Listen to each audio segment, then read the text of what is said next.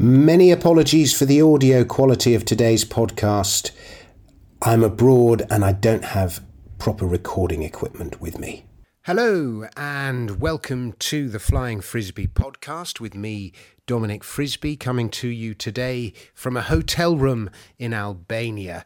And today's piece is called Our Instinct for Gold is Primal, and the subtitle reads Gold's Profound Connection with Human prehistory. And this article is part of the series of articles I've been writing about gold in prehistory as a sort of lead up to the show I'm doing at the Edinburgh Fringe this August. If you're in Scotland between August the 4th and August the 20th, please come. It's at Panmure House in the room in which Adam Smith completed Wealth of Nations. How about that? And you can get tickets by clicking on the link in the article.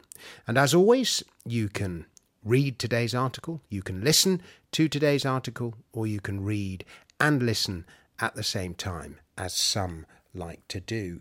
If I could just ask one thing of you, and that is if you like this podcast, these readings of my articles that I do, and the occasional interviews, please rate and review me on um, Apple Podcasts or whatever podcast app you listen to this to this on. I'm told it helps, and uh, it's also very good for my for boosting my confidence, which always needs a boost. So here we go. Thousands of years before the dawn of civilization, as prehistoric man hunted and gathered his way through the Stone Age, he might have come across six native metals, metals which occur in nature in a relatively pure state silver, tin, lead, iron, copper, and gold. And of all the metals, and of all those metals, gold was the one he used first. He found it in riverbeds, nuggets, mixed in with sediment, relatively easy to find, collect, and shape. Gold doesn't naturally combine with other metals in nature, so it's easy to identify. It shone, it glistened, and so man adorned himself with it as well as with bones, teeth, precious stones, and shells. The first records of man using copper came tens of thousands of years later. Lead, tin, and iron's first use, when, when advances in metallurgy took us into the Bronze Age, came even later. Archaeological evidence from Spanish caves shows that gold was used by human societies as early as 40,000 years ago. This predates agriculture and the development of settled communities. It's the earliest example of human use of any kind of metal, and its purpose was as jewellery. The use of gold for personal adornment was an established practice even in prehistory. Even copper's first use was as jewellery. It's easy to make anthropological interpretations. Gold, as a symbol of beauty, power, and status, also indicates reproductive fitness. Look at me. I have access to this rare, shiny substance. Stone Age man had the same basic instincts we do today the same urges, the same desires and compulsions fear, desire, love, hate, greed, and nothing inspires greed quite like gold. Survival is the most basic compulsion to find water, food, and shelter for yourself and for those close to you. Then there is the survival of your species, the need to reproduce. If you are to survive, thrive, and reproduce, so does the species as a whole grow stronger. Thus can an individual's self interest be good for the species as a whole.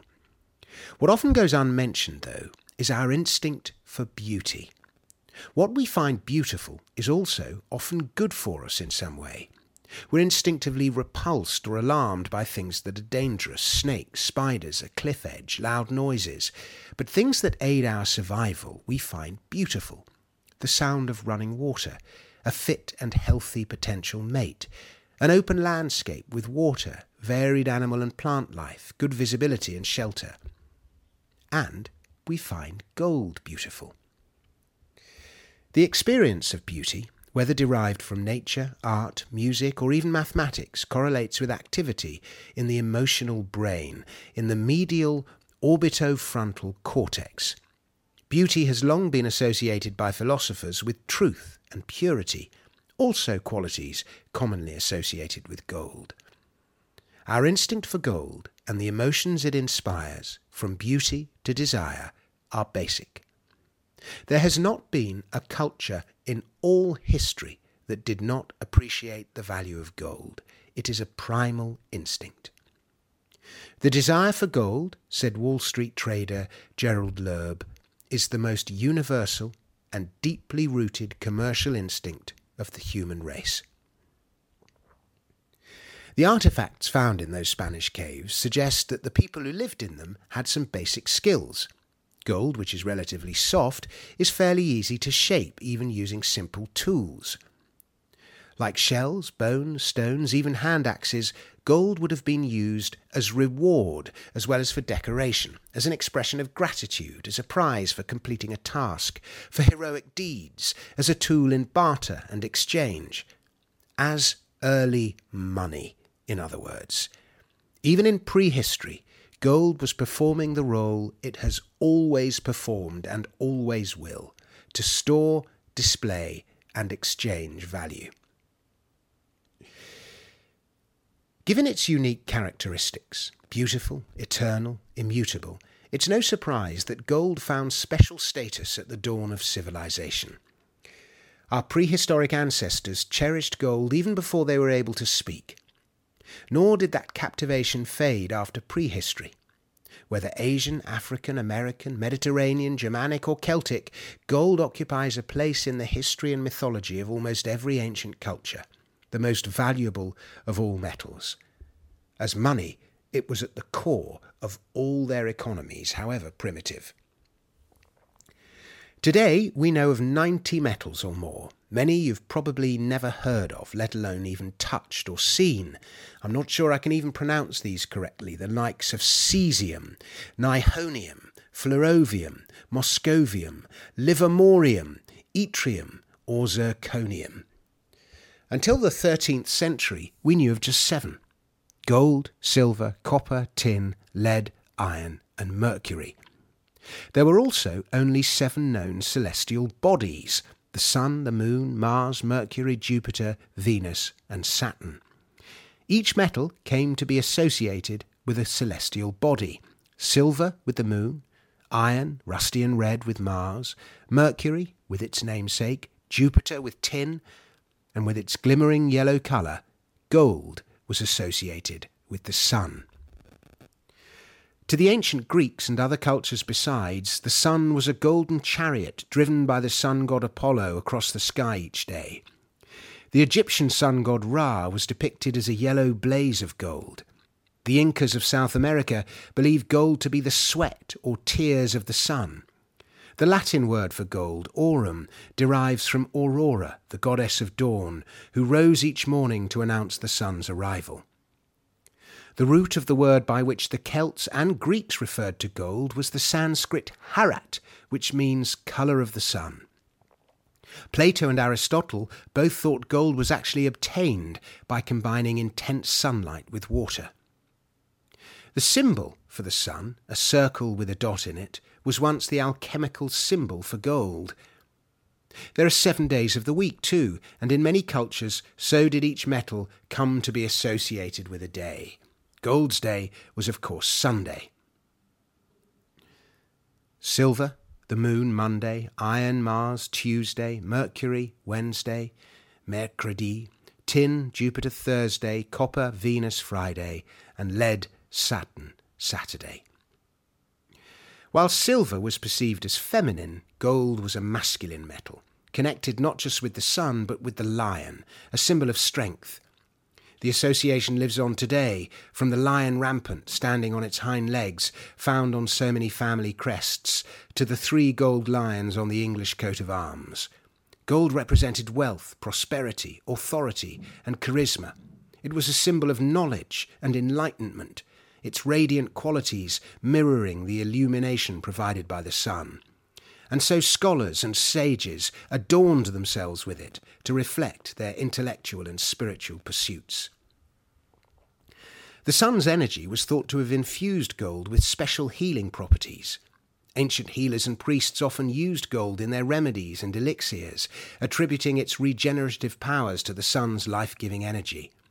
Wearing gold could help physical well being and aid in recovery from ailments. The ancient Greek sun god Apollo was the god of healing and diseases, while his son, Asclepius, was the god of medicine. Apollo delivered people from epidemics, but could bring in health and deadly plague. Modern science confirms these instincts, with vitamin D, which we get from sunlight, now being seen as so important for our general well being. As the sun was a guardian against darkness and evil, so could gold ward off negative energies and offer spiritual protection. Thus, talismans and amulets were often made of gold. Kings and queens decorated their bodies with gold to demonstrate their power, to impress, to dazzle, to command, and to authenticate their godlike status. Because of gold's imperishable characteristics, many imbued it with divine qualities, and it is forever associated with the eternal, the permanent, the incorruptible. From Hercules' quest for his golden apples to Arthur's knights, that's the golden apples of Hesperides, to King Arthur's knight's search for the Holy Grail, to Frodo's attempt to destroy the precious Ring of Power in The Lord of the Rings, gold has become a symbol of incorruptible quest, purity, ambition, and purpose. The golden thread left for Theseus as he uh, by Ariadne as he as his way to escape the maze of the Minotaur, the golden thread now symbolizes someone on a correct or enlightened path. Even today, the young student gets a gold star, the athlete a gold medal. It is a symbol of achievement. Thanks very much for listening. Once again, if you're in Scotland between August the 4th and the 20th, please come and see my show at the Edinburgh Fringe. It's at Panmure House in the room in which Adam Smith wrote Wealth of Nations. And if you're interested in buying gold to protect yourself in these uncertain times, my recommended bullion dealer is the Pure Gold Company, whether you're taking delivery or storing online. Premiums are low, quality of service is high, and they deliver to the UK, the US, Canada, and Europe. Or you can store your gold with them, and there is a link um, to them at the bottom of the article. Thanks very much for listening. This article first appeared at MoneyWeek. If you liked it, please rate and review us on whatever podcast app you use. Until next time, goodbye.